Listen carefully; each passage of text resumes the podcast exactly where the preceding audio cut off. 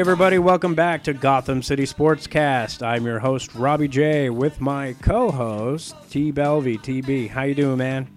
I'm doing good, Robbie J. Doing real good on this day at the NFL Draft Day, baby. NFL Draft Day. That's a big day. A lot of sports wrap-ups. We actually took a little time off to concentrate on some playoff action and uh, get our heads straightened out after it. I'm sure, unless you're living under a rock, you kind of know what's been going on in New York sports recently. And there's not a whole lot of good news, is there, Tom?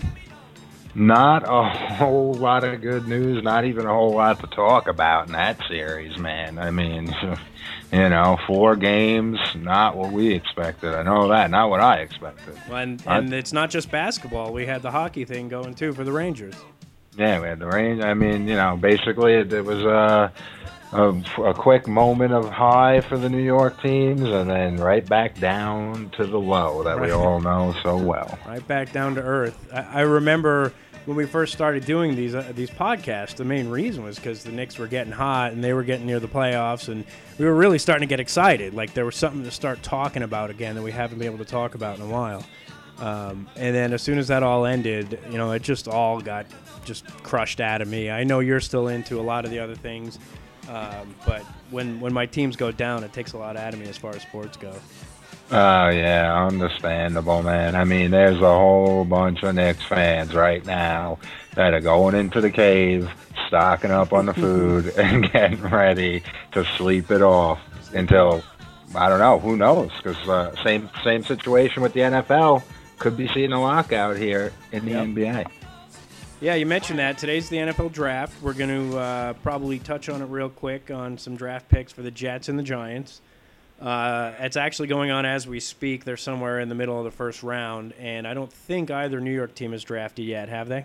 No, not yet. And still a few picks away. Um, they're at number 12 right now, so the G-men are up on the clock. Uh, they'll be up on the clock before the Jets. The Jets picking, I think, number 30, and the uh, Giants are 19 barring any trades. Well, and if you don't know, we don't record the show exactly live. We kind of clip around. So probably by the end of the show or, or somewhere in between, we'll have some more news for you. We can jump in on that. Yeah, definitely the Giants. Yeah, definitely, definitely we'll, we'll tell you what's going on with the Giants. We actually have some guests uh, that are going to be here today. Uh, we'll have Russ Mack back on. He'll give us a little Mets, and he'll also touch on the Giants and the Giants draft picks. Uh, who else are we going to have on? We're going to have a new guy. Um, Master P, aka Pat Gorin, aka Goron City, uh-huh. coming on to talk about the uh, talk a little uh, Giants. I mean, he knows them, and he's been uh, preparing for this all week, so good. he should be hitting us hard. Very good, and I know we have uh, another guest, a special guest that uh, that you know rather well. He's going to talk to us about Knicks. Who else is coming on? Yep, that would be V Belvy, aka Veebs, aka Ginobili. He plays a lot like Ginobili. He knows the game well, and that's a good thing. He's going to be able to hit us with some, you know, maybe some insightful stuff that us unathletic guys might not notice.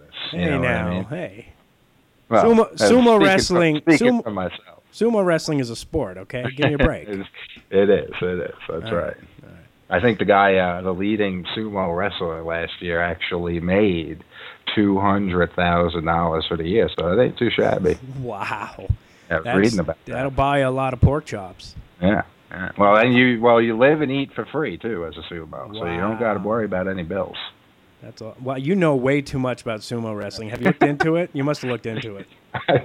Actually, they had an article in ESPN about the highest paid athletes in 30 sports, and wow. sumo's that's crazy. So that's how I got. Well, let's get back on track. I don't know of any sumo wrestling in New York, but yeah, I'm sure there's some underground yeah. stuff. Yeah.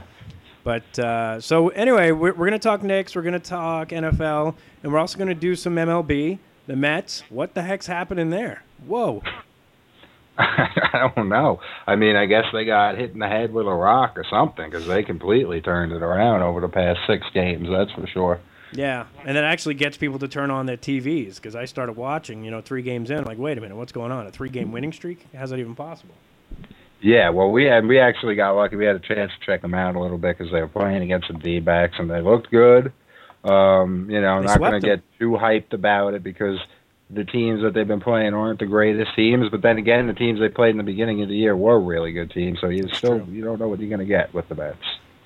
Yeah, that's true. And as we speak, they're uh, I think they're losing right now, four to three, but it's in the eighth, so they have some time to ca- catch up to Washington.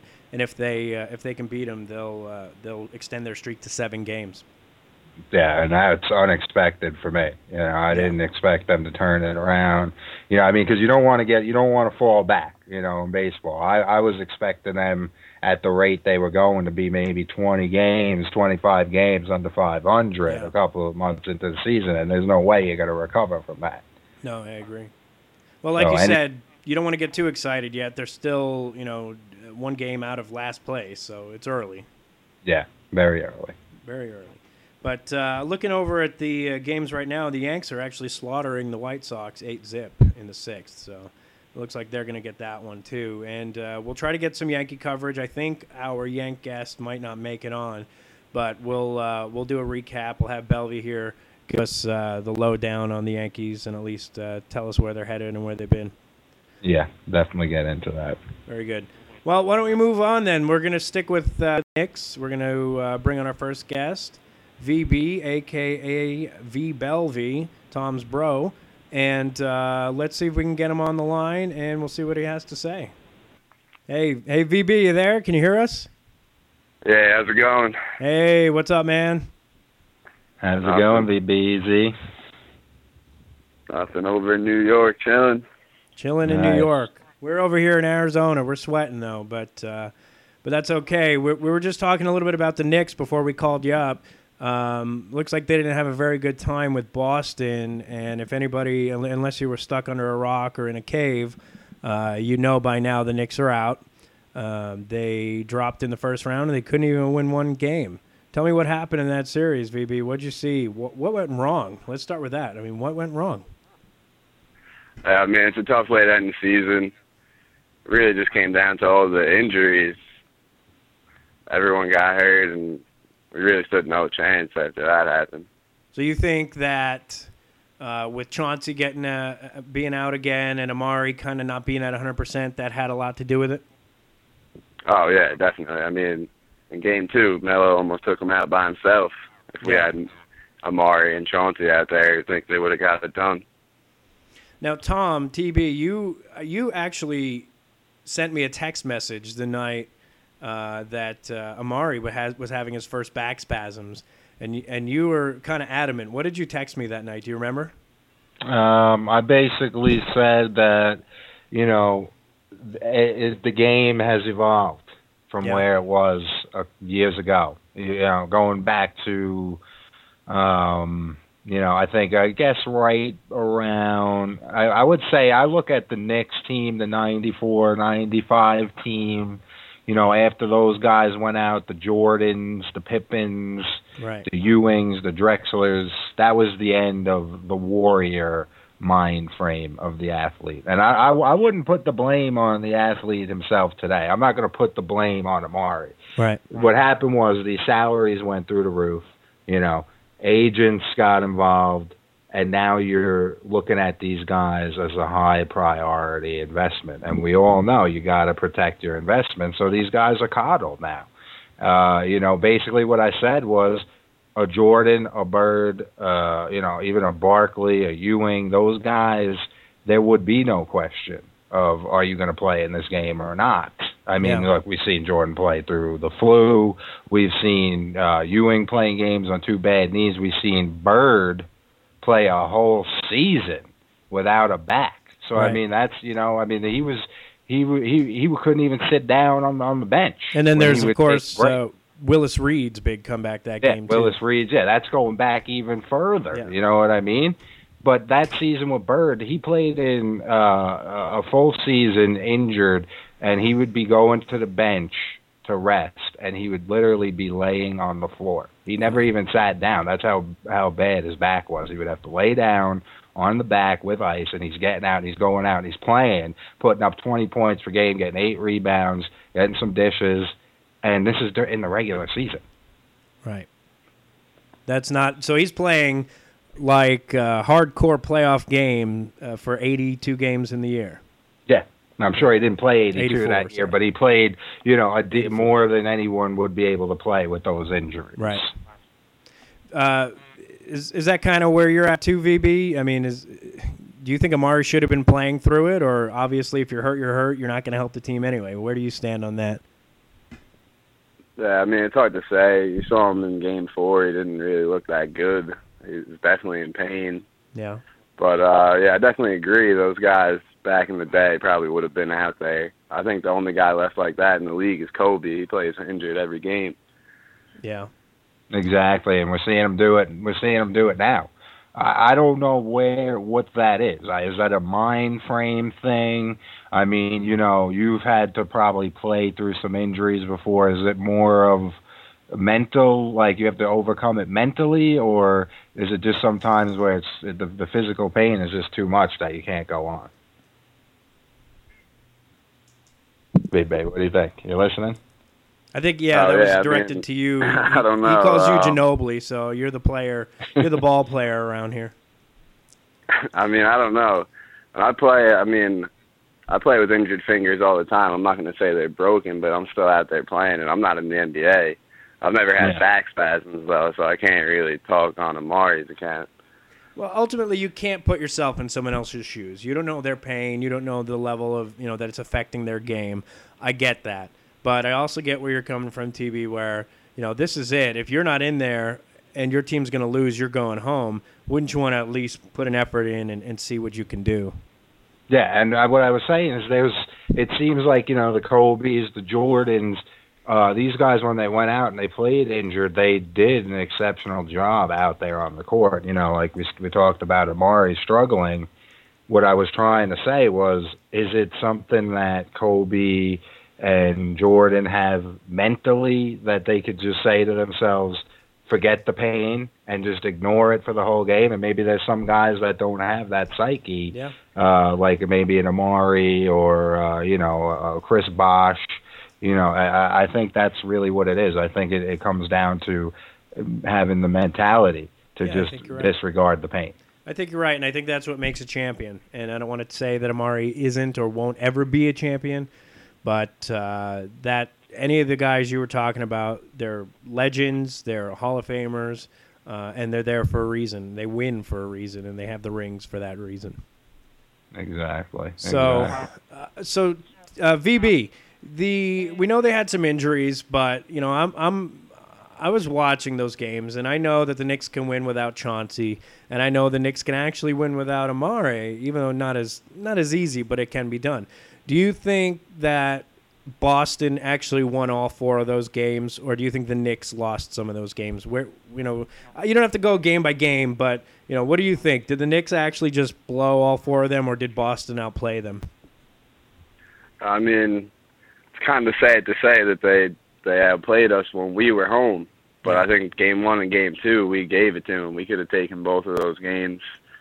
Melo by himself in game two was really holding it down, and then with that Jeffries play, you know, they really just blew it there. Boo.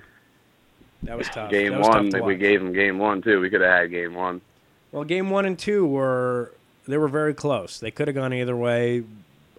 I don't hold the grudge to that. It was game three that really, to me, showed me what the team was made of, and I really was disappointed. I couldn't. I think that was the game where Rondo went in, scored like six straight layups. The Knicks wouldn't put a hand up in the air, and they wouldn't stand in the paint, and it just felt like to me they they didn't have the heart. They lacked the heart that I, I've really never seen before. I've honestly, you don't see that in New York-based teams usually. Um, you may see the last seven, eight years the teams don't have the talent, and they don't get to the playoffs. They don't win a championship, but this team has talent. But they definitely, definitely lack the heart and the intensity to stop this Boston team. Tell me if I'm wrong, uh, TB. No, I, you're right. I mean, they got plenty of talent, and if you ask me, I think this series was decided on you know a few key plays, especially you going back to game one. You know, the, in games one and two, the Knicks played their butts off. There's no denying that. No, definitely. Um, but things got hectic in the final two or three minutes of each of those games. Um, you know, game one was you had the um, the issue with the timeouts. We ran out of timeouts. Okay, uh, you had the the, uh, the we took the timeout when Chauncey got hurt. Understandable. You want to see what's going on. You want to see if he can get out there. But then we used that timeout after the uh, the oop to Garnett that took off whatever Right. it was, point five on the clock. We weren't in a position to take that timeout because we had already used the timeout on Billups, but we took it anyways. Uh, that's inevitably what ended up screwing us on the timeout. Do you remember TB? Was that a coach coach called timeout or a player called? Yeah, it was a D'Antoni. Yeah, they were both D'Antoni calls. And don't get me wrong, D'Antoni was great with using his timeouts to kill the runs. Right. No doubt about it. Whenever the Celtics were getting hot, he'd take the timeout, he'd kill the run. Uh, but then, like I said, towards the end of the game, there was a big time mismanagement in the timeouts. Uh, you had chaos ensue with Doc Rivers and Lawrence Frank running out onto the court Yeah. which was never even addressed. I don't know how that one of them didn't get a technical. It, it was a shame there. Uh, you know, Carmelo taking that shot. Maybe I mean, obviously, it wasn't the greatest shot. Uh, it was just it was just too hectic. And in that situation, we saw similar to that with the Spurs the other night. That's how you how you have to execute in those type of situations. And you know, uh, the Spurs executed Oh, it. They man, got the ball to the right guys. And in that situation, I wanted Carmelo to pass out of the double team. You know, like I said, chaos. Nothing. There was no play drawn up, so I'm not putting the blame on Carmelo. It was a terrible shot. It was an awful shot. But you know, we we've seen him hit that shot before for us, so I'm not putting the blame on him. I'm putting the blame of Game One on D'Antoni. What do you think about Game One, VB? Where does the blame lie for that loss in Game One? I mean, eh, it's hard to blame anyone that shot that Melo took. It's definitely definitely a tough shot, but I mean, he's got to take it. He's got no other options really. I Well, you saw what if he hit happened. that shot, it would You saw great. what happened when he doesn't take the shot and he throws it to Jared Jeffries. So Yeah, exactly. I mean, yeah, well, there's no now speaking of that, I want to get into that game. Um, game two, what did you? What were your thoughts on that, BB? It was uh, 96-93 final. That was the game that Carmelo put up the 42 and 17. What, what were your thoughts on that game? Yeah, I mean, I don't know. I thought we should have took that game. Again, I think we didn't have any timeouts down the road, right? Yep. Yeah. Again, we ran into the timeout issue once was again. that the game that uh, the Knicks didn't foul at the end, or was that game three? Oh, That was game two. That was when game when two. the, when the Delonte West, right? That was game two. Yeah, with no foul. It's really just a, a really boneheaded play by Melo. He just doesn't follow him into the backcourt. You got to be aware that they can run back there. He's got to follow him. And, and of Tom, I know you had mentioned you thought that had more to do with D'Antoni not mentioning that to them at the time. You know, it, it it does because we saw a similar situation with the Spurs game, and they were back there. At that that's that was the point in time when we again said, "Wow, if they had a timeout." Like the Phil Jacksons, the Popoviches of the league would have the timeout. They're taking the timeout and they're hammering it in your head. Still, Right. Carmelo should have known that. You So- know, I mean, he's been in the league long he enough to have have known. known Yeah, you he can should. inbound the ball in the backcourt, even though it's a new rule. But still, he should have known that. so we're Sure. we're kind of. I think there was even one sequence where the Celtics took a 30 second timeout, and then D'Antoni took another 30 second timeout right after that, which made And no that happened. sense. Yes, you're right. I remember that. That was a disaster. So I don't know what that was. we're kind of bashing D'Antoni here, and I want to ask that. That was something I want to ask VB because we're going to touch on the Knicks' future. But what is what is your opinion on on Mike D'Antoni and his future with the Knicks? Uh, obviously, how much can you bash a guy who gets the team back to the playoffs for the first time in eight years? But let's be realistic. What do you think about D'Antoni, and is he going to come back? Uh, yeah, I mean, I think he's got one year left on his contract, and with the potential lockout, there's no reason to go out and get a new coach. They need the stability anyway. He'll probably be back next year, but if they don't, they don't produce. I mean, there's no telling he might not be back the year after that. even if the Lakers lose and Phil Jackson wants to play or sorry wants to coach another team, you still stick with D'Antoni? I mean, I'm taking Phil Jackson, but I highly doubt Okay. he's going to coach. and I'll take team. Phil if he wants to play too. I'll throw him at the center. I mean, Yeah. come on. Put him at center. We got uh, nobody else better there anyway. All right. Well, let's uh, let's keep moving with the Knicks then. So wrap up the series, uh, VB. Your final opinion? They they dropped the third game. Uh, they dropped the fourth game. I didn't even watch the fourth game. That's how disheartened I was after Game Three. Yeah, that was uh, it was just four. pathetic. Um, Yeah, it was dreadful. It was it was hard to watch. Game one and game two. It was even after game two, it looked like they could still hang around yeah. if they could get two at home. And then you know they lost game three, and then it was like they pretty much it looked like they gave up. There's no hope. I kind really. of felt that way too. And I mean, i- i- when you say that they gave up, I mean, you would think a great leader of the team, you know, and you look to, uh, you know, the coaching staff first as the leaders of the team, not the players themselves. Um, a, a good coach isn't going to allow that. I mean, I know Collins didn't allow Philly to quit. They played much better series against Miami than we did against Boston. I know that. Yeah. Yeah, So, you know, again, I don't know what we're going to get out of D'Antoni. I don't think he's the man that's going to take this team to a championship. I really don't believe it. Okay. Well, and, and we're not going to know. I'm sure. I have a feeling he's going to finish his contract, in my opinion. But uh, I agree with you there, yeah. Yeah, but whatever. They got a whole off season to work that out, and obviously with the big trade in the middle of the season, they have some stuff they need to figure out. Um, Yeah. if- It's doubtful. go ahead. Um, just bottom line, to wrap up the series, you could look at it like that. You had the, the key plays. Game one, you had the Carmelo three, the no timeouts. Game two, you had the botched play with Jeffries. Why is he not going up with that, trying to draw a foul? He's trying to dish it to Walker. Lose Loser stuff right there. We go back to New York for game three. We don't show up. Um, you know, uh, Pierce puts up 38. Rondo with his triple double. 20 assists, game four. Were we even in the building? I don't know. I don't and that know pretty either. much wraps up the series right It there. does. That wraps up the season.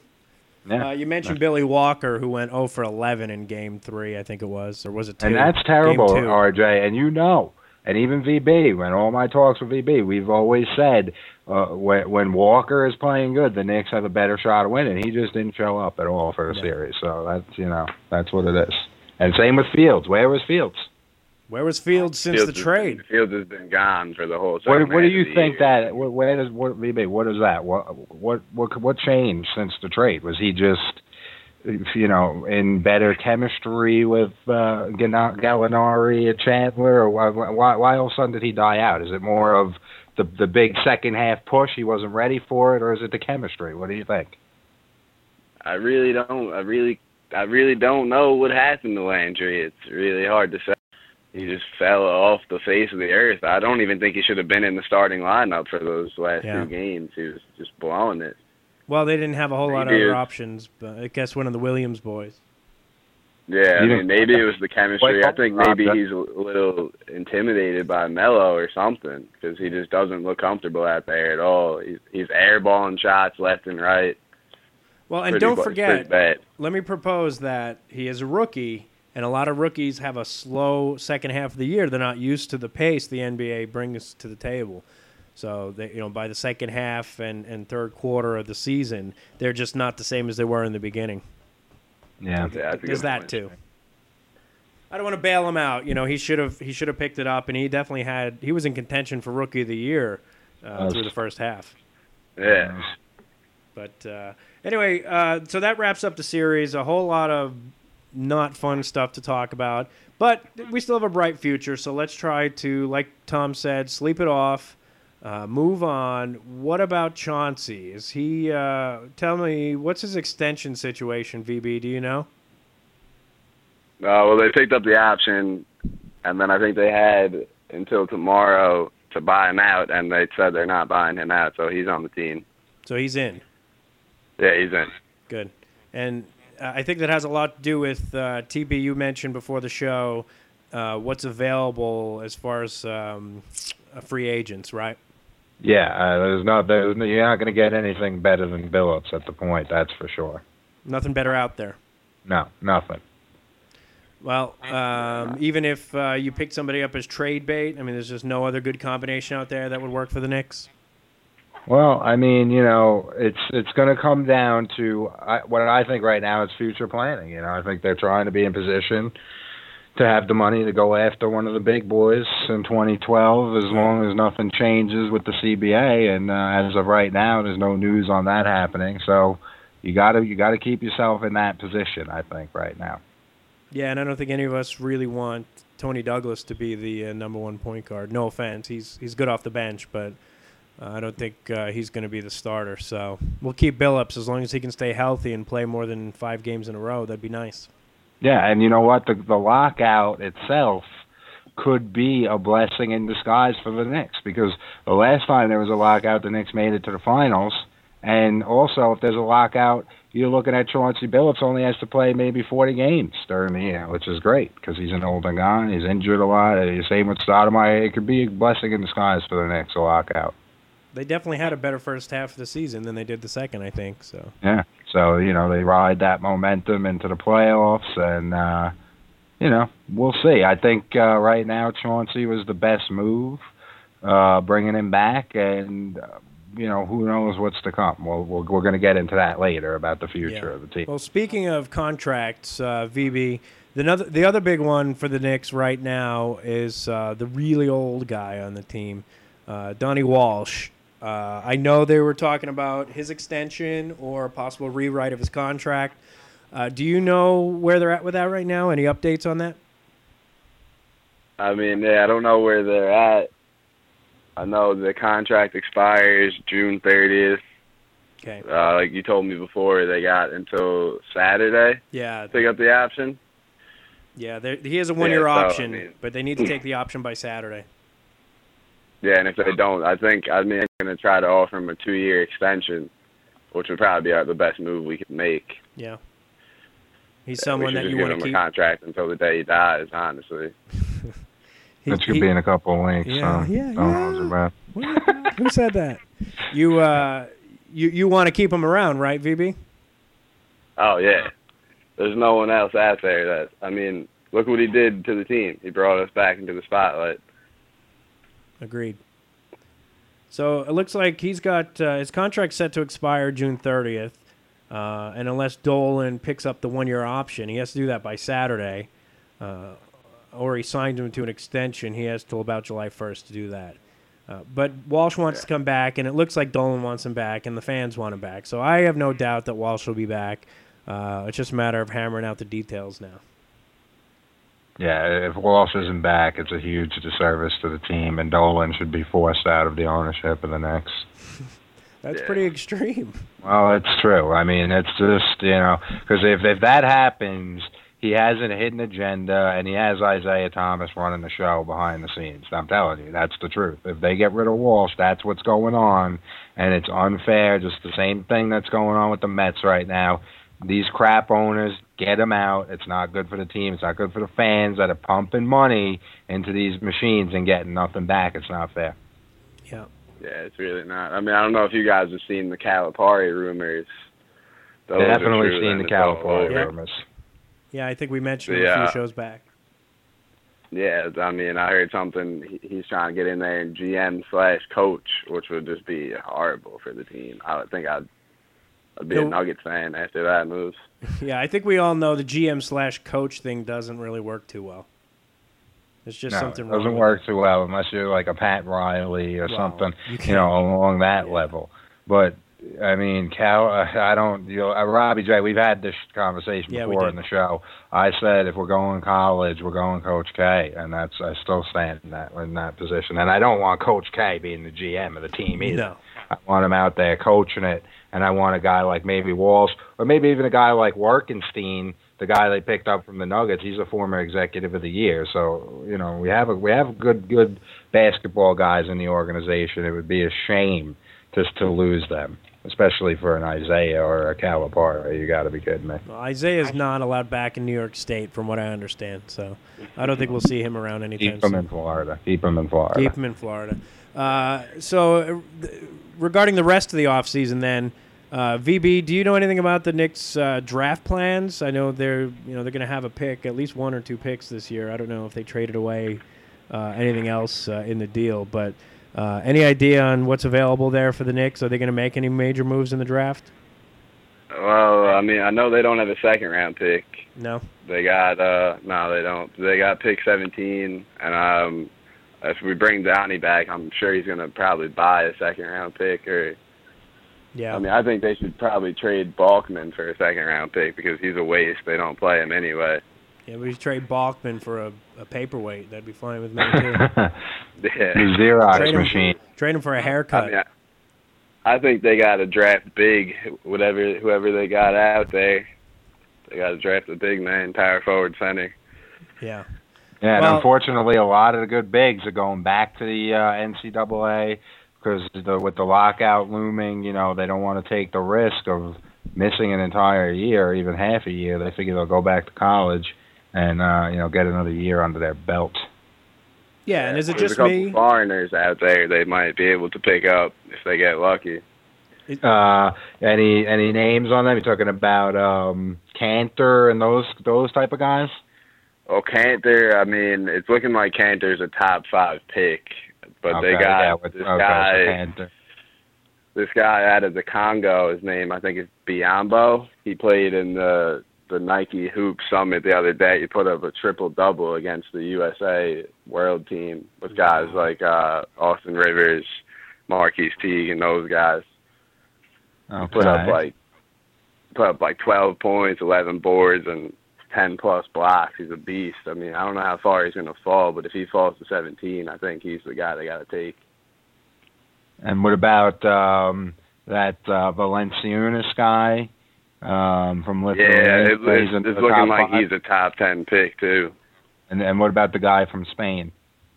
Um, was Biz Bismack or whatever his name is.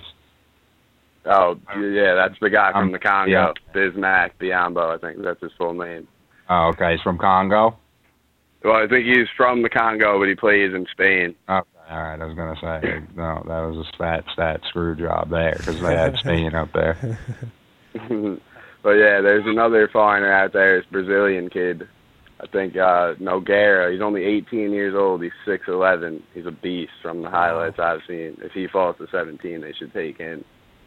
Now, that's it's a little risky going for one of those guys because the entire history of the league, there's only been one foreigner to win an MVP. That was Dirk Nowitzki. Um, I'm not saying you're gonna, you know, you're going out and expecting to draft an MVP with the 17th overall pick, but a lot of these foreigner guys, some of them haven't worked out, you know, and a lot of them have the uh, the uh, label of being soft.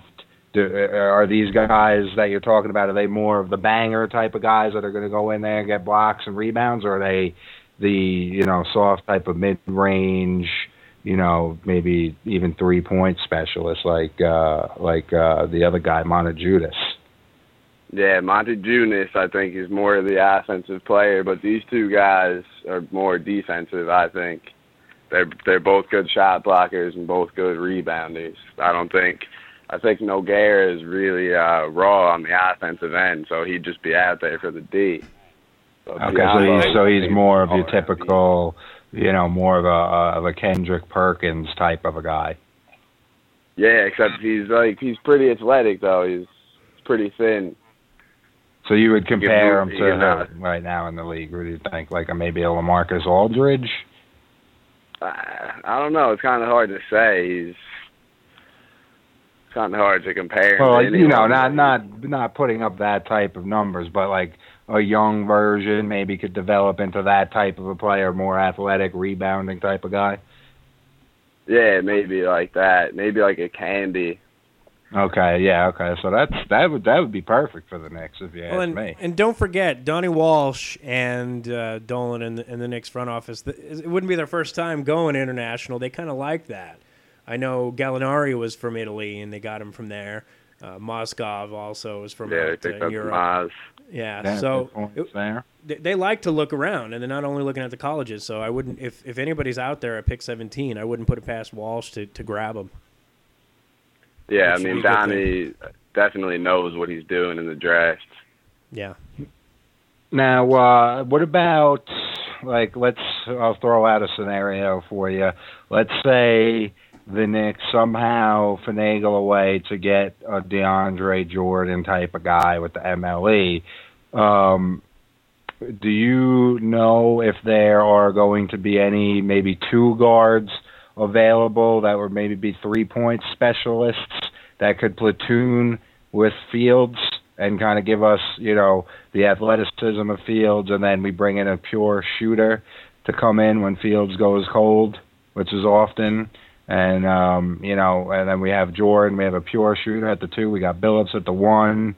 Uh, you know, you got a nice group going there with Douglas, uh, this potential shooting guard draft pick in Fields. Is there anyone out there? I think there was a guy from VCU, uh, another guy from Arizona. I heard people talking about. What do you think about these guys?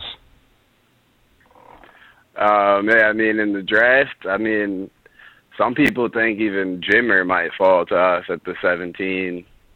I mean, he's a pure shooter. He could come in off the bench and knock them down. Mm.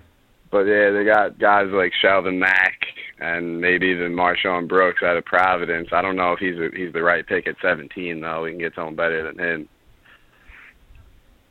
So I if you were really- if if you were going if you were Donnie Walsh, are you going to look to use that MLE to sign a veteran too and draft a big, or do you want to sign a big and draft a two? What would what would you think would be the best fit for the next? I mean, honestly, I think they draft the big and they sign the big. To be honest, because Yeah. they need the height really bad, and I don't think there's going to be anyone that special in the free agency. I think DeAndre Jordan will probably get re-signed. Tyson Chandler will probably get re-signed, and we probably couldn't afford him anyway. Might end up with someone like Sam Dalembert, Josh McRoberts, someone like that. Maybe Przybilla. I think he's out there. And I think they still have to draft a big because we need all the height we can get. Yeah. So maybe you're thinking draft the big, sign a big, and then stick with a Fields Billups combo at the two. You know, maybe something like that. Yeah, maybe yes. I mean, I think they'll probably bring Walker back. He's he's uh he's got under a mil on his contract, team option. He maybe he could do something. What about I don't know. Rautins? We ever going to see anything from Rautins? He was supposed to be this great three point guy. What what's what's what are we thinking with him? Rautins he can definitely shoot the ball. I don't know if he's an NBA player though. We'll see. Maybe Doubt it, do similar to Redick. Maybe a couple of years down the road, he finds it and he finds his game and he comes in. He's knocking down threes off the bench. That would be great. Maybe. Uh, I can't really see that from Rautins, but that's a dream. That'd be a real good So situation. they before the draft, we still need to finish the season, and uh, then the Knicks are out. And, and I know this is New York sports, but uh, VB, what do you think uh, for the rest of the playoffs? Uh, what are your predictions? Give me, uh, give me who you think's going to take the East. is going to take the East. I think. Um, well, I think Miami's going to take out Boston next round. Chicago is, is going to advance. I'm pretty sure Atlanta just won the series. Chicago advanced. oh, you're kidding me, really? yeah, I think they just took it down just Oh, that now. is awful. Man. Um, I think it's probably going to be the Bulls out of the East. I just don't want. I just don't want to say Miami. That's why I'm saying the Bulls. A lot of people don't want to. What about the West? I think. I think the Lakers are going to take it. You can't sleep on the Lakers, no, man. no, I can't listen to you and, and TB over there talk about Kobe and the Lakers all You day. can't sleep can't. on the Lakers, man. I can sleep on them. They're real cushy sometimes. Is like You got to think. Last year they went to six with the Thunder in the first round, and they ended up winning it anyway. It doesn't matter. They're going to get it done. We'll see. I still Um, got and San just Antonio. To say, I picked Orlando Magic to win the East. Thanks for screwing me, everyone but Dwight. And it was because I said they were going to get there with the perseverance of Dwight Howard, and I envisioned him putting up games, 40 points, 20 rebounds, and he didn't let me down on that. This is the straw that breaks the camel's back. Dwight Howard is out of Orlando because of this season, because of this series. Oh, yeah. No help, no respect. Yeah, he's going Get him to New York. Yeah, get him over here. Take him. Now, and as far as you know, I'm a Laker guy. I think they're going to pull through. Yeah, I know. Oh. and I was just gonna say I don't need to ask either of you, but uh, I like the Celtics though over the Heat. I'm going to pick the Celtics over the Heat because I can't stand to see the Heat. I you know we haven't seen them in one of the close games yet. really. We did, and they lost to Philly in the previous game. So, what's going to happen when the pressure is applied in Boston? I think they're going to crumble and they get eliminated. And unfortunately, I think we're looking at another Boston LA uh, championship game with the with the uh, Lakers taking it all. Like I said, I don't need to ask either of you who you think is going to take the trophy. But, uh, you know, secret Repeat. Laker fans here, right behind the Knicks. Uh, Hey, you know, you got to have something. You need a backup plan. When you're a New York fan, that's what I tell everyone. You need a backup plan. You need a backup plan if you want to win, I guess. All right. Well, uh, I'm sticking with my San Antonio, Chicago, and San Antonio taking. And it, what so we'll about that game, real Oh quick? my That San- we got to talk about that game. San we. Antonio? Yeah. Go ahead. Tell me about it. Well, Robbie J picking San Antonio. I bashed him for the pick because I thought it was a terrible pick Yeah. at the time. Um, but now, you know, and VB, you'd have to agree with me. After that type of a performance we've seen by the Spurs, uh, the ball is back in their court, right? They have the momentum to take this series. Do you think that, or no? Are you still going with the Grizz, Z-Bo and the Grizz? Yeah, I mean, I think they, I think the Spurs could could probably make the comeback. I just think you see the Grizzlies right now, and you think, what if Rudy Gay was out on the court? Would they be one of the best teams in the league, or what? Very good point there. That's you know, if if if Gay is out there, they are good because Gay is good, and if Gay is out there, he is going to be a hmm. dominant force. Okay, hmm. he is going to be great. Hmm. Okay. Um. Yeah. Well, the you know if Well, San if that was a Michael stop moment. We'll chalk it up to that. Okay, let's move on. if San Antonio is going to win the, uh, the the series, they're going to have to win two more, right? They they're down. It's not even yet, is it? Is it three two? No, it's, it's Yeah, yeah, three- it's, it's three two. Yeah, Three, Right. so they two, got to right? win Yeah. two more. Uh, that- They got to go into Memphis. They got to win in Memphis, and then they got then they take it back to San Antonio, where they'll be where we get the victory and advance to the second round. Okay. Well, we'll see where that goes. I'm I'm pulling for them, even though I've never been a San Antonio fan, and I'm still not. I just don't want to be wrong. So So, and real quick before we wrap it up, I want to just say I want to give a shout out to the clutch players uh, that have have uh, really came through in the playoffs because I mentioned before the playoffs started that it's going to come down to stars. I told you that the uh, Thunder were going to bowl over the Nuggets because they had the star power. The Nuggets didn't have any star power. Um, Durant, clutch. Rondo, clutch. Pierce, clutch. Brandon Roy even came up, clutch. Ginobili, clutch.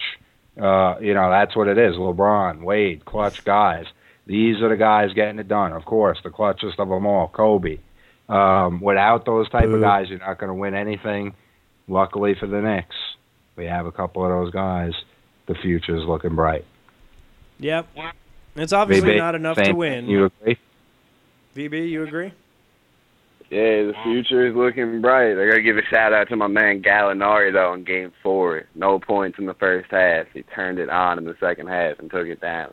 And how about this? Two other former Knicks, Zach Randolph. I'm going to throw this out here. You guys are probably going to think I'm crazy, but Zach Randolph, Jamal Crawford, looking good. Maybe Isiah had something going on that we didn't notice. Maybe the he had the Knicks going to the playoffs. Think about it: Lee, Z-Bo, Crawford, Robinson. Hmm, who knows? Possibility if they Yeah, all you're stuck talking- together, they'd be in the talking- playoffs. You're talking D'Antoni right there. No defense. That's what you're talking about with those guys. Yeah, you know, but hey, you're getting major, major shots with Crawford and Z-Bo. I mean, Z-Bo knocked down that three like it was nothing the other day. Yeah. So what- what- I mean, Z-Bo and out. Crawford are looking great in the playoffs right now. They really are. Yeah. So uh, you know, a lot of ex Knicks out there getting the job done. Okay. Well, there, yeah, there are a lot of ex Knicks out there. Period. Unfortunately, that's not a really a good thing, but that means we're moving on. So, uh, and speaking of moving on, we're going to wrap up the NBA segment here and, and move on. But I want to thank uh, our guest, VB Vinny Vince Brunetto, for coming on, and uh, hope we'll have you back soon sometime. Yeah, Yeah, anytime. anytime. Yeah, hopefully we'll get them on next week for the draft up there, wrap up the NFL draft wrap up, and uh, you know it'll be a good show. Yeah, Very sounds good. good. to me. All right, VB, take it easy, man. Thanks for coming on. We appreciate having you. All right, everybody. See ya. All right, well, let's move on. Let's do a little NFL. This is going to be the first time, I think, that we're really doing any NFL on our show. Uh, TB, you getting ready? You getting ready for some football? I am pumped. I love it. It's the best sport in the world. There's never been a better sport, and there never will be. You're talking about soccer, right? I'm talking about American football. Screw soccer. Ah, okay. I got confused because, you know, I'm from Italy, so I always think football is soccer. But Yeah, uh, well, you could go have fun Denver with Gallinari. So today is draft day, um, and I know as we as I said earlier, uh, we don't record our show live. We actually clip it out here and there. And as of right now, the Giants have already made their pick. I think the Jets are not till later, but the Giants have made their pick. Um, the top picks have been made. I think they're what number are they at now, Tom? Or where are they, TB? Somewhere in the They 20s? are at uh, number 21. 21. Okay. So uh, we decided to bring on Russ Mack. He's going to do a little uh, NFL draft analysis with us, little Giants, little Jets, uh, and then he'll stick around for some baseball, and we'll wrap up here tonight. So uh, I got him on the line. Russ Mack, you there? Yeah, what's up, guys? Hey, good to have How you you doing, back. Mackie? Good, good. How you guys doing? Ah, Great. We're good. We you missed our, our whole Knick segment. We're we're just wiping the tears still. We didn't uh, Uh, we didn't wipe them all away. But Well. I wiped the tears and I put the shades on because the future's so bright. that's that's a good one. I hope you were crying about Chauncey too. what, about bit, keeping him? little bit. I, uh, you know what? And just to touch on that for a sec, uh, I like Chauncey. There's no better point guards out there, but that deal is ridiculous. I'm sure you guys touched on it, so I don't want to go deeper than Well, we that. talked about uh, that they they took a deal on, but not specifics. What was the specifics of the deal? Well, they picked his option up. Uh, there was a couple million dollar buyout and uh, or a team option that was 14 million for this year. So he signed up uh, one more year at 14. I guess they could use him in a trade as an expiring contract, but you know that that really takes away a huge chunk of the cap room. They would have had to fill the roster out, maybe find some sort of giant body to throw at center Right. instead of Jared Jeffries. Uh, I'm going to throw up if I see him on the court again. Hmm. Yeah. Well, we talked about all that too. Yeah. And and the only thing we didn't talk about specifics on the Chauncey deal. To me, you know, the money is is one thing, but if you let Chauncey go, that means I mentioned we you got Toney Douglas starting, and and it's just not going to fly. And I don't know if they have any anyone to trade if they don't at least hang on to Chauncey. So. No, that's that's that's definitely a good point to touch on. Uh, there's there's no one else, so that's that was their problem. Yeah, definitely wasn't much out there. But uh, yeah, like Tom said, future's looking okay. Uh, hopefully, they shake things up in the front office and kind of get things straightened out on the off season, and uh, we'll just uh, win more than forty. What was it? Forty-five games this year. How many did they win? Forty-two, I believe. Forty-two. Yeah, forty-two and yeah, forty-two. Forty-two and forty. Yep. Nice to be over 500 for a change. Yeah. Yep. Okay, Um, so uh, NFL, the draft's going on right now. Russ Mack, tell us Yes, what did what did the Giants do? I know they picked The- already. The the Giants were were sitting at 19. You know, it's that's a tough pick in a normal draft. Um, really looking to bolster either the linebacker core or the offensive line. Uh, maybe Ingram would have fallen to them, which he did. Uh, but someone else fell to them. Plenty of Giant fans here as we go four decks up here at Radio City Music Hall, hoping they hear a name they like. With the 19th pick in the 2011 NFL Draft, the New York Giants select Prince Amukamara, defensive back, Nebraska. So, the night before the royal wedding, the Giants pick a prince. I think he's a good player. Another guy that slipped in this draft, Mel. It's, uh, Prince uh, Mukumara.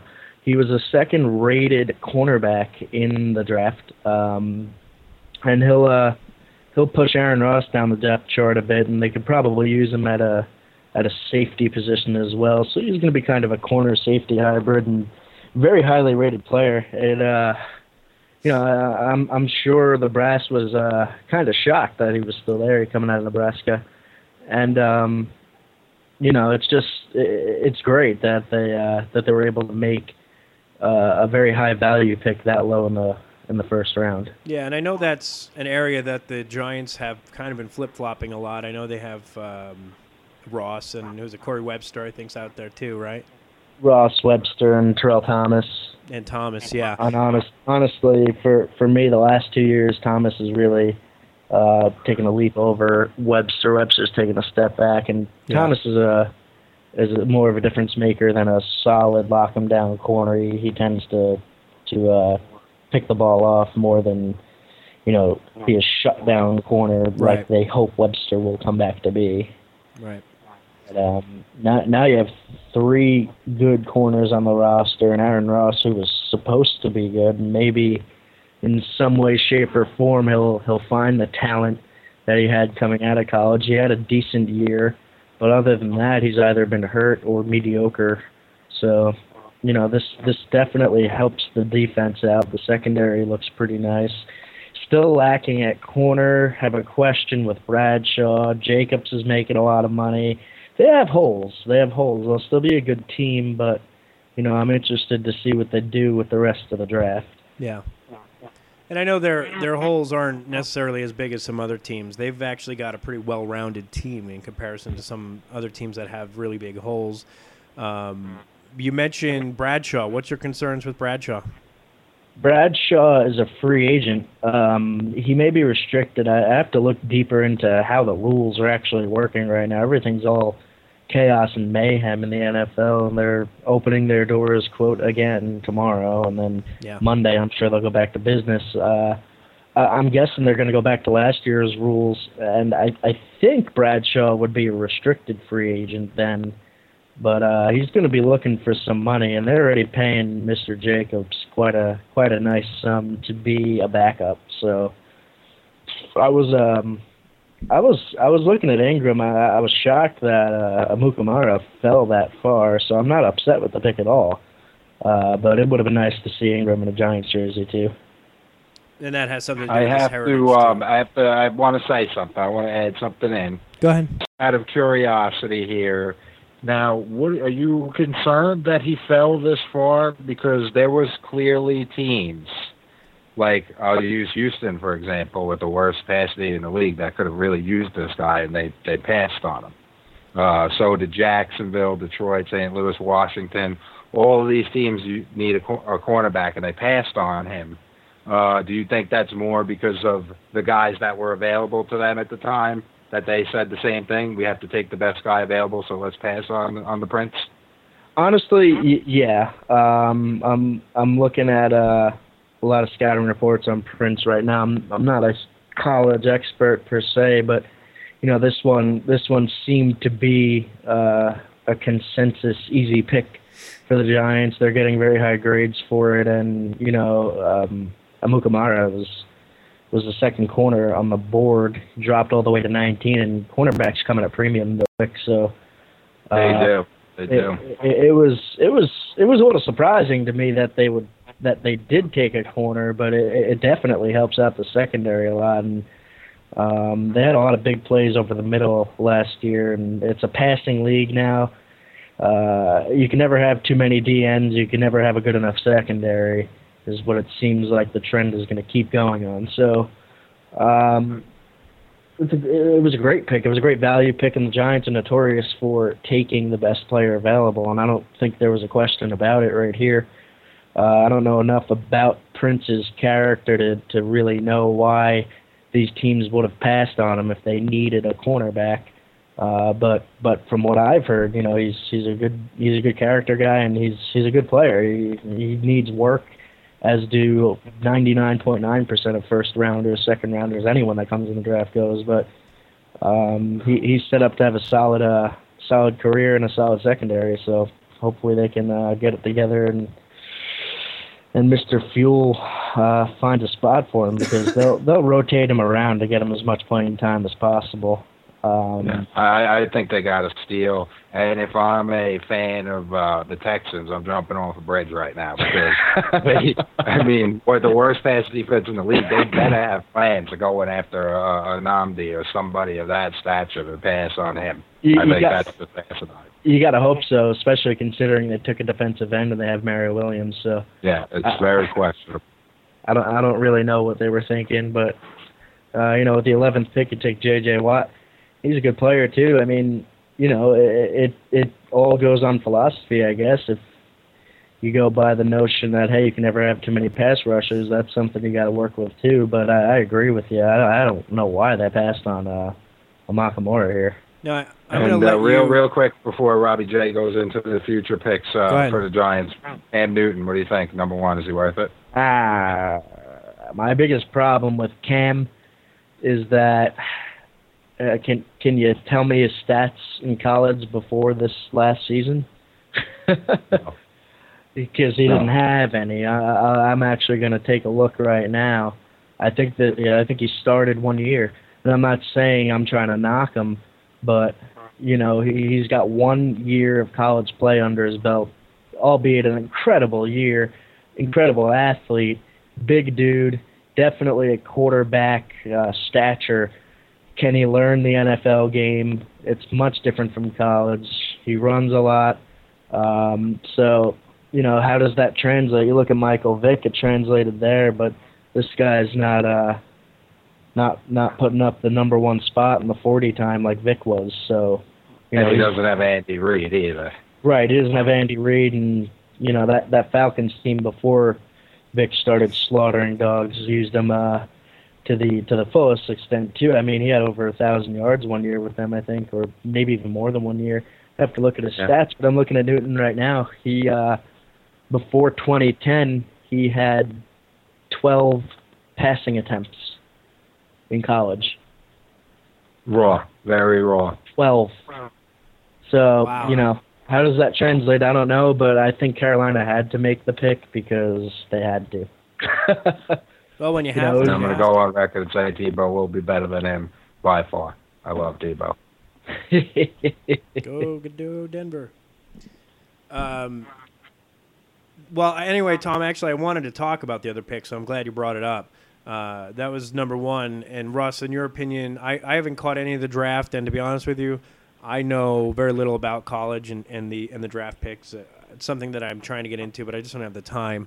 Um, what do you think as far as number two through ten? Any surprises? Uh, anything that I mean, obviously the Giants pick went a lot higher than expected. Was there any other big uh, shocks there that need to be mentioned? well, it was just uh, the overall depth of the draft. It seems like a lot of players shifted down due to unexpected picks. I mean, teams are really going with their own philosophies here. Von Miller went second, and that was more or less expected. The first five or six picks uh, were were really kind of where they were supposed to be, and then Atlanta traded up to take Julio Jones. so with him and Roddy White, I mean, Matt Ryan really doesn't have any excuses anymore, and they were great last year. So uh, they- they're gonna they're gonna cause a lot of trouble in the NFC. They're they're right up there. They might even be the best team in the league right now in the NFC anyway. Um, see, Patrick Peterson went fifth to Arizona. He was the number one corner on there. Right after that was our boy uh, Royal Prince, as getting married tomorrow in the giant English wedding or whatever Yeah. the hell's going on over there. I don't think that's him. I Uh, think that's a different prince, actually. I don't know. I could be wrong. Uh, but uh, no, AJ Green went fourth. Uh, Dareus went uh, third. So no real, no real shocks. It kind of went as according to plan so far. I mean, and they're only Well- halfway through the first round, three quarters through the first round. Yeah, I mean a, a lot of the there, there were no huge shocks. I mean Gabbert ended up going to Jacksonville, so they seem to be trying to get a franchise quarterback under their thumb. Like uh, TB said before, J.J. Watt to Houston's kind of like, uh, you know, did you really need to do that? If you look at last year with uh, Especially with the French out there. I mean, if the French Yeah. wasn't out there, it's understandable, but, you know. Oh yeah, and then you had uh, Christian Ponder going to Minnesota, so that's probably going to kill a lot of Donovan McNabb to the Viking talks there. Um, Detroit had. Yeah. Who the The hell Cardinals cares about right McNabb for anymore? favorites for McNabb. Oh yeah. But we're uh, what were you gonna say, Rob? Oh, I just said, who the hell cares about McNabb anymore? I'm so tired of hearing about him. Well, he's gonna be starting somewhere. Yeah, you're Uh, right. Well, he's going to be better than Max Hall. He's going to be better than Bruce Gradkowski. That's for sure. No, that's for damn sure. Um, Yeah, if he Yeah. plays. Did, did he have uh, some injuries last year? uh, he has some injuries every year. Yeah. I'm getting Oh, old. He had problems. Coach, it was a disaster Yeah, for it McNabb last year. Definitely. I'm, I'm looking through ESPN's uh, draft grades right now. They actually gave Cam Cam Newton a C plus. Um, but that's, that's kind of a Sounds low. kind of a tough grade there. Yeah, But For uh, the first overall, that Yeah. is an awful grade. that sounds yeah, low. but it, again, it was like one of those picks that yeah, if you're the Panthers, you have a new coach, you gotta do that because he's Cam Newton because he's the name. If he fails, it's because Cam Newton failed. It's it's not Ron Rivera's fault. Right, and if he if he if you pass on him and he goes somewhere and succeeds, then Right. they're always going to remember that. Oh yeah, then then you look like a total jackass. There's more Right. politics in sports than you than you consider sometimes. Oh, without a doubt, without a doubt. And uh, San Francisco seems like they're comfortable with their quarterback situation, going with the defensive end and Aldon Smith. And then you got Dallas going offensive line. Uh, what did you think about that, Mr. Belvey? Um, I thought it was. Uh, well, listen, he's the first offensive lineman picked in the draft. Okay, so he better be the best. I don't know if he is. Uh, he's a little under the Parcells guideline. You know, Parcells has his guidelines. He's a little. He's a little bit shorter. Parcells like him six six. He's six five. He's only three hundred. Parcells like him three twenty five plus. I don't know what you're gonna get out of him. Fairley was there. You got Rob Ryan, a defensive guru. You throw a beast like that on the line. Uh, I don't know. It's uh, it's okay. What did ESPN grade him? ESPN gave them an A, actually. Wow. Okay, so we'll see. We'll see. You know, it's it's one of those picks. He's number one line, uh, number one tackle going in the draft. You know, he's he's got to play up to that standard, and you know, if you need offensive line depth, you really can't go wrong there. But at the same time, I see what you're saying. I'm more of a defensive mind myself too. Uh, Fairley would have been a good pick for Dallas. Seeing him go to Detroit's kind of scary. You know, that team won zero games a couple of years ago, and now they're uh, they're up to six wins last year, and they're going to have a, a defense that you're not going to be able to run on. Now, if you take it back to 2008, when uh, or if it was 07 or 08, I'm not sure which year it was, but when the Dolphins took Jake Long uh, with the first overall pick, do you think that Smith would have been, uh, you know, uh, held in that type of a regard where he would have went number one had it been that year and the Dolphins picking first, or not? Not a chance. um, I don't know because then you really have to scale the draft for everyone else is there. So you're just saying that Smith replaces Jake Long, and the rest of that draft goes as it Yes. was, or we're using these Yes, players yes. here? No, no, just just Smith swap Smith. Well, basically compare Smith to Long. Does Smith have the chance to become a a, a, Long type of player, a franchise guy that's going to make the Pro Bowl year after year? Well, I think that's what the boys are banking on. Uh, Mr. Long was uh, one of the bigger offensive line picks of the last decade, I would say. So I don't know if he's going to have that kind of um, that kind of effect on the line. But he, being the 11th pick and the number one tackle taken, he's got to he, he's got to be that type of player, or it's a disappointing pick for Dallas, considering who else they could have taken. And Oh, what about the Redskins, another East team? Uh, real quick on Dallas, if you remember Romo going down uh, against the Giants, so you know they want to get him some more protection. You know he's complaining, so Yeah. Uh, seeing seeing Romo on the floor is is the best thing for us. I know. I never like to see That was a guy- fullback block, though. That was blown. The fullback was uh, Yeah.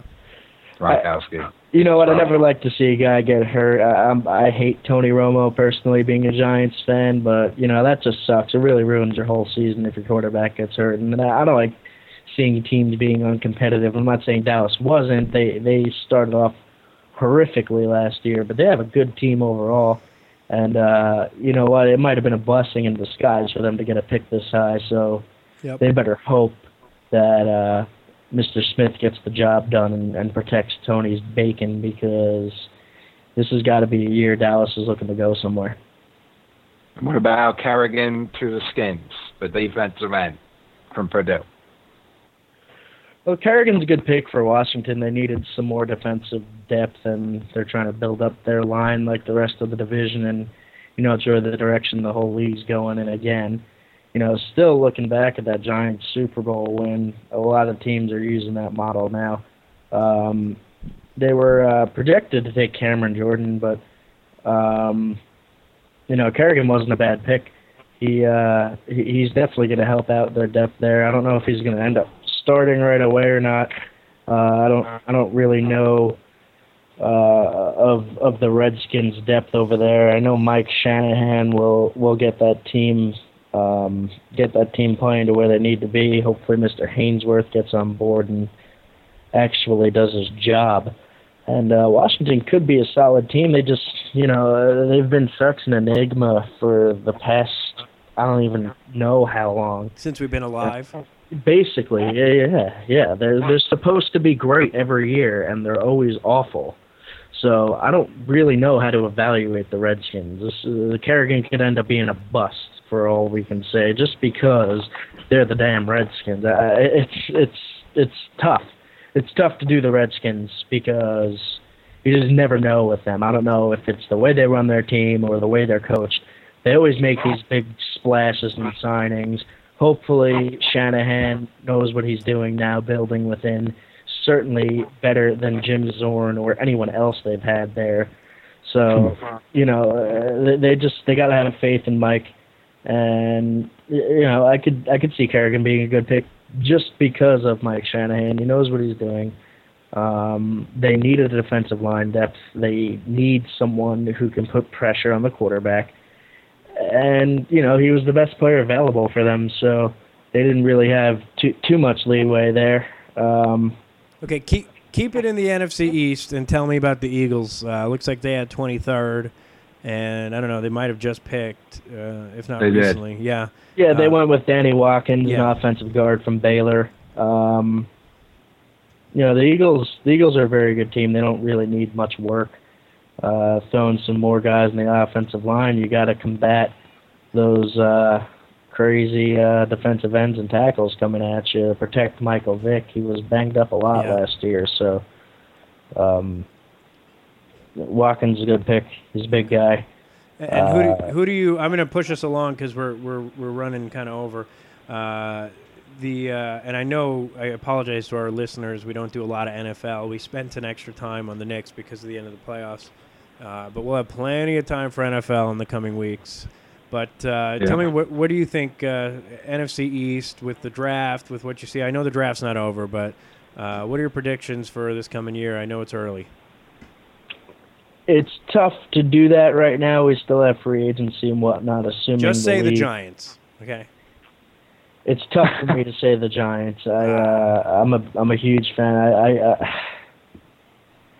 I always think the Giants have enough talent to win this division. It's it's more of their character, I'd say. They have a propensity for choking, as do most of my favorite New York teams. What? Uh, they went ten and six and didn't make the playoffs. You really can't blame them for that, but you can blame them for blowing a gigantic lead against the Eagles to clinch the playoffs. So there are things like that that you can't even consider when you're looking at a roster and saying, "Oh, hey, you know, I'll I'll predict them to win the division." But honestly, the Giants will be right in it. Um, I'd be shocked if Dallas wasn't up there either. You could see three teams coming out of the NFC East well, yet again. They say that every year, and I think you're right. You know, it's always Eagles, Cowboys, Giants, and I know it's early, and let's let's ask you again in a couple months. See where you're. Yeah, at. absolutely. Because I don't even know where they're going with free agency. I'm assuming they're going to have to bring Bradshaw back now that you know Ingram's not even off the board yet, but he's not going to last to our next pick unless we somehow trade up for him. Um, so you know it, it's tough, and you look at the Eagles; they're they're stacked. They're a great team. They're fast and young they're tough to defend, and they they always have a good defense to throw at you. So it's going to be tough to not say that Philly is going to win the division. I think uh, it's going to be Philly, New York, and Dallas uh, one, two, three, and they all could very well have the same record and come down to tiebreakers. So um, it's going to be a good division again. Um, but I, I do see three teams coming uh, coming out of that division to make the playoffs. Very good. I agree. I agree too. I think you're right. Um, the uh, the other team in New York, I forget what their name is. Uh, the Jets.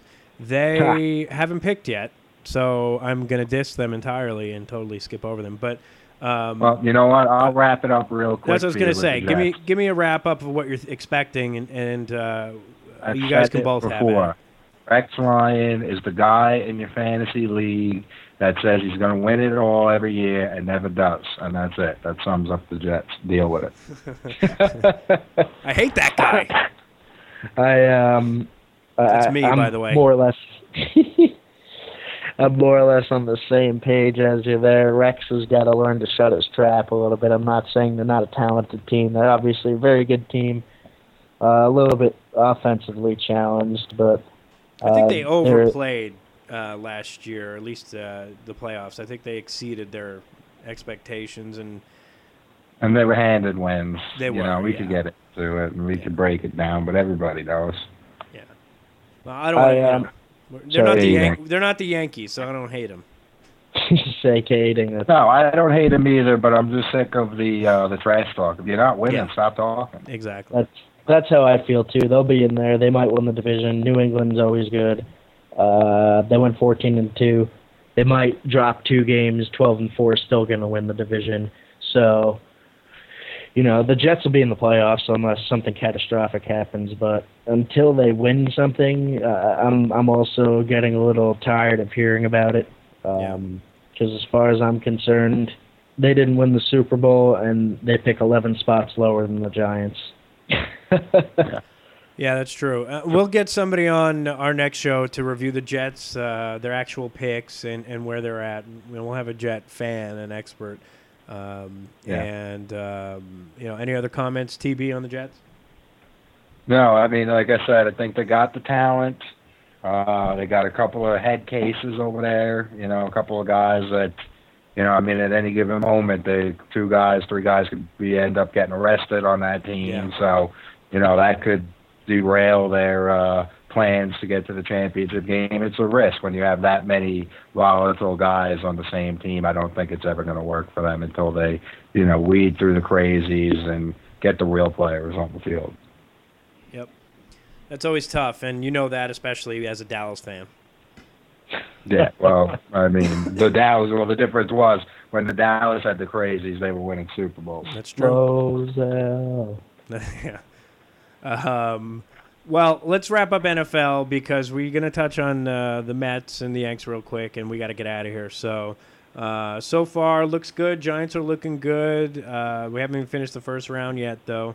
Final comments, uh, Russ. What do you what do you think about the NFL? We're a few months away, but are you, you're happy? You're excited? You ready to go? Oh, I'm excited as long as they're actually As long as they playing. play. I'm, I'm Yeah. tired of this BS back and forth. I was happy to see Roger Goodell get the bleep boot out of him as he walked on stage Good. first Deserved it. Yeah, It's just like it, it's it's ridiculous the greed and everything behind the owner's philosophy on why they're doing this whole lockout. Uh, I, I don't want to have to know about it, but I know enough about it to say shut your trap. The league profited the most it ever did last year. Deal with it. The players are going to make money. They're the players. Yep. There's no league without them. Exactly. Hate to tell you, but uh, if there was no commissioner, people would still watch football. Right. Yeah. Bottom line is, if those guys aren't playing and you throw me and Robbie J out there, nobody's watching.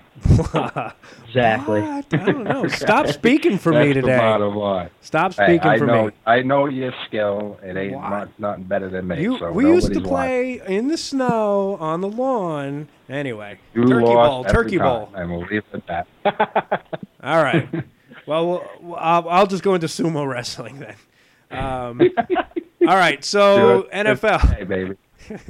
NFL's done. Uh, baseball, Russ, stay on with us for just another minute. We're going to wrap up uh, the show. But Um, I'm not even going to say Mets yet. Yankees, TB, give me a quick Yankees. Phil Hughes, Bartolo Colon, uh, the, the three guys struggling a Well, little bit. all Tell I'm, what's all up. I'm going to say about that is because I'm going to leave that for our expert when he comes on. But he hit the nail on the head in the uh, in the town hall show when he said he didn't really care about Hughes. He was more focused on Colon and how Colon was going to do. So far, he's looking pretty good on that.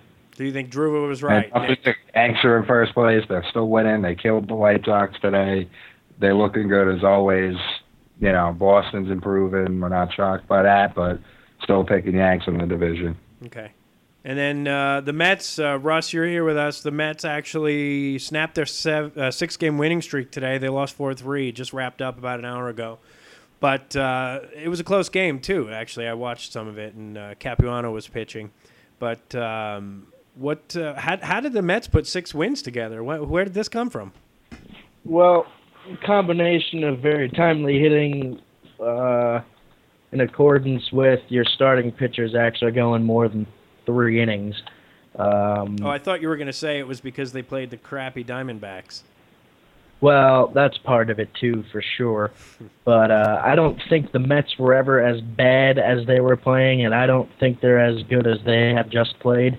Yeah. I think they're somewhere in between.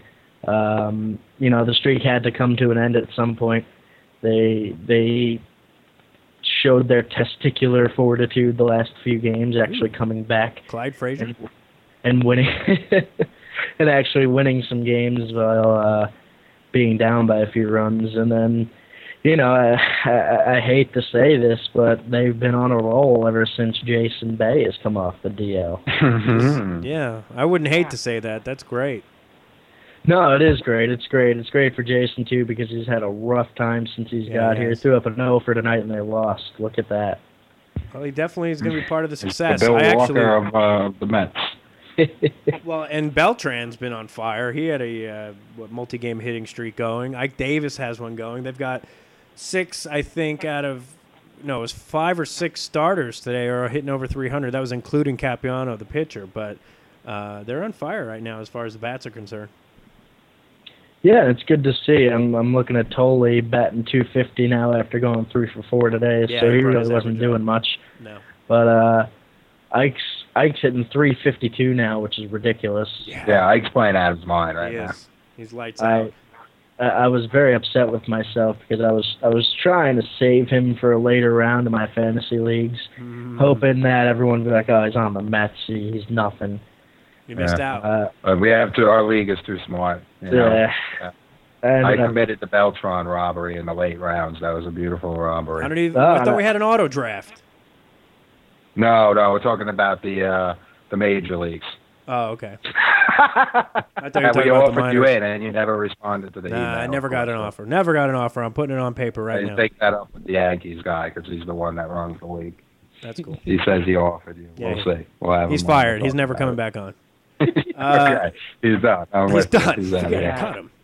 Uh, the uh. The other thing that I saw tonight, which was a little concerning, and I don't know if anybody watched the game, but it was early in the game, I think fourth or fifth inning, and Beltran actually had a, uh, a he's playing right field now, and he had a, a wicked googly go over his head, which Beltran's going to catch 99 times out of 100, but he looked lost out there.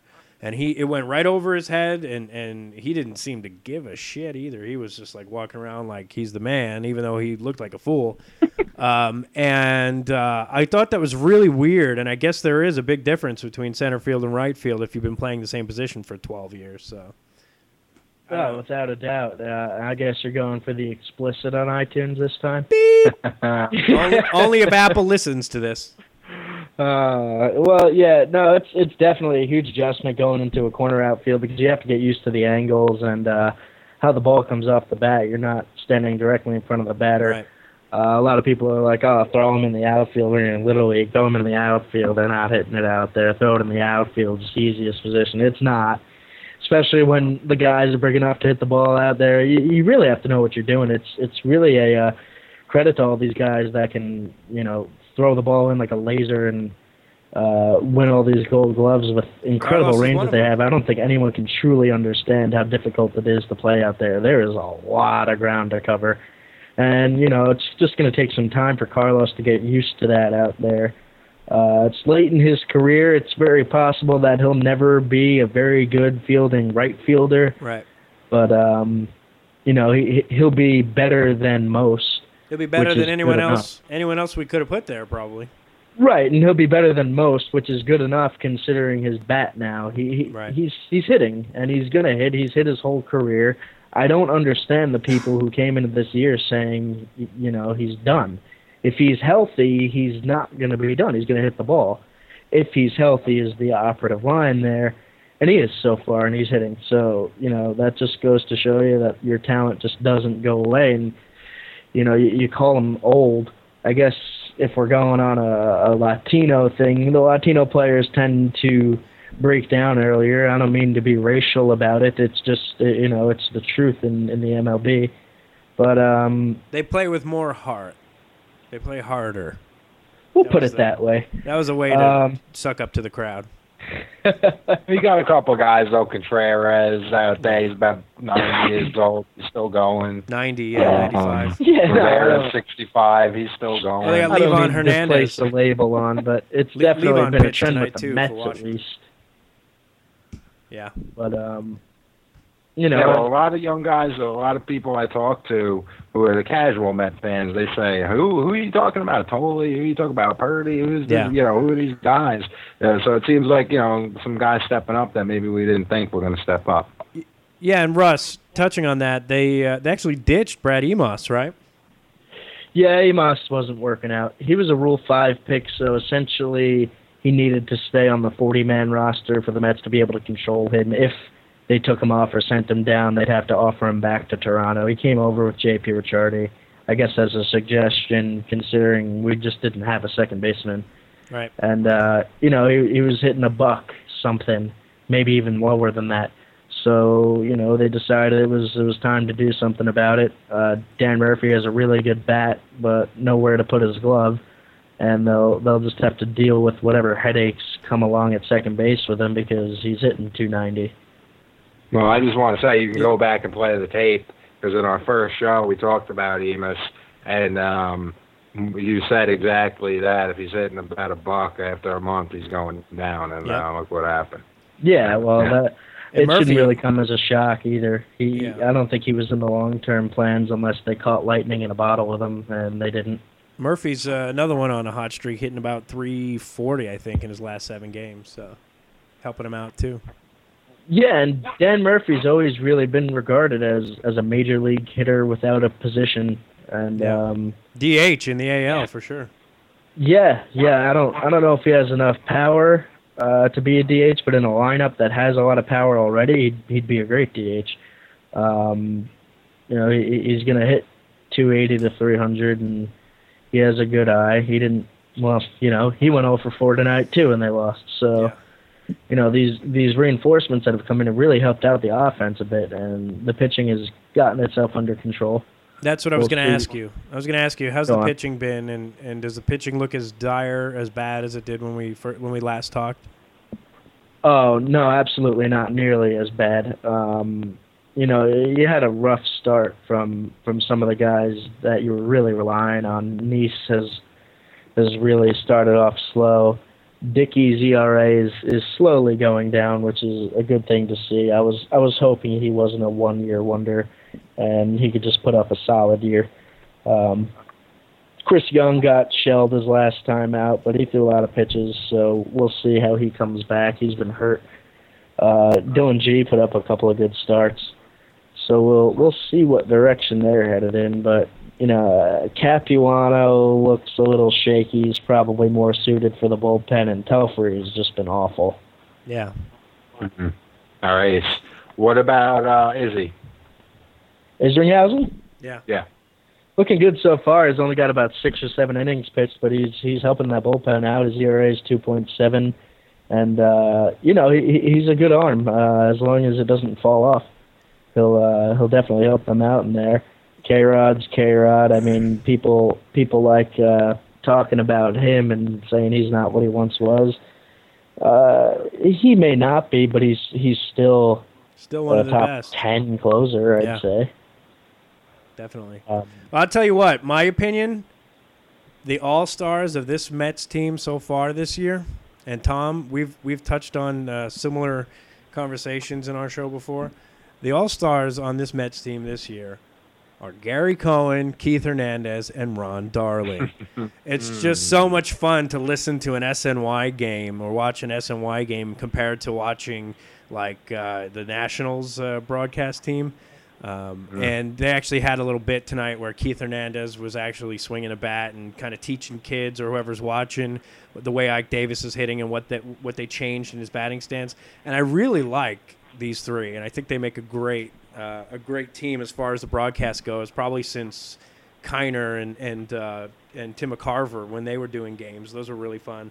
Um, but I know this is off topic, but when I hear their voices, uh, even just in the background as I'm making dinner or as I'm cleaning or hanging out with the kids, it just kind of sends me back to you know growing up and, and listening to games on the radio or, or watching and listening to these other guys. So.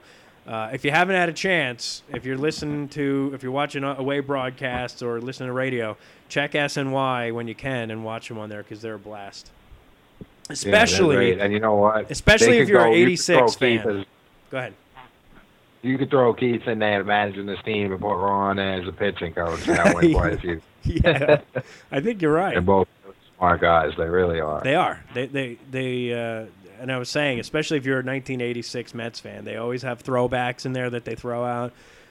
Keith is uh, he's very open about his career. He talks about his time in St. Louis and and um, and his time with New York and and I don't know. I just I really like it. They add to the game as opposed to who was it? Tom the uh, was it the Philadelphia 76ers announcers or no Toronto? Oh man, they were Narco.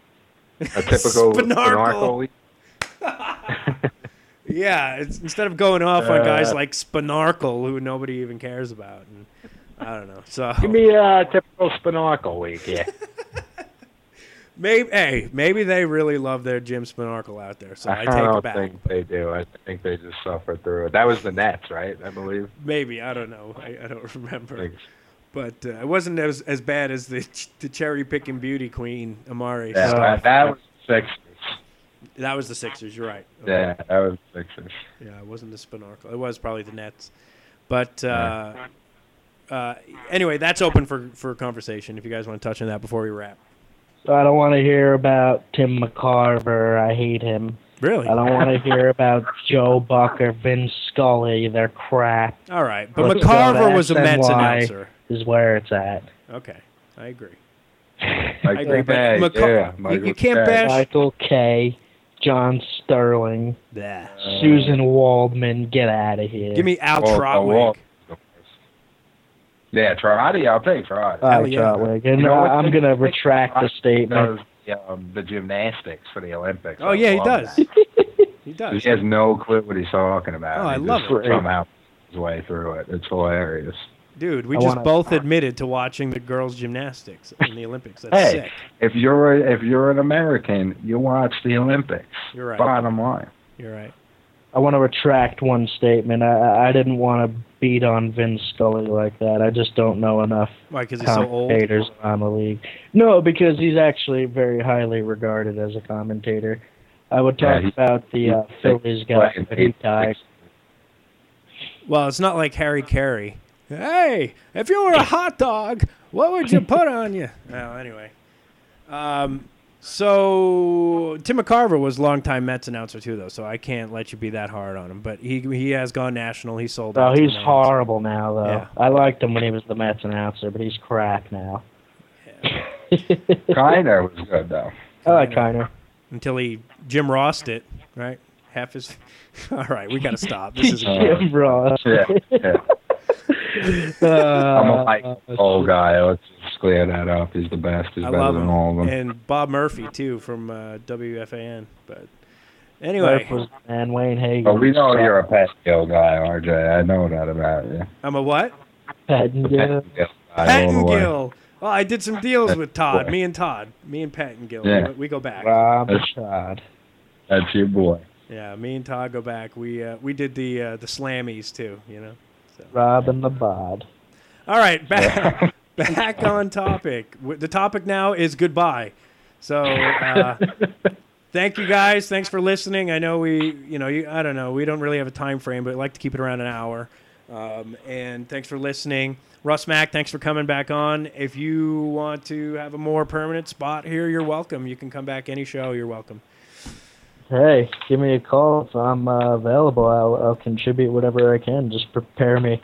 Definitely. nah, we don't prepare. Can't you tell? What? I said we don't prepare. Yeah. Uh, No, I know. the joke. Tom, TB, Yeah. take us out, man. Rant us out.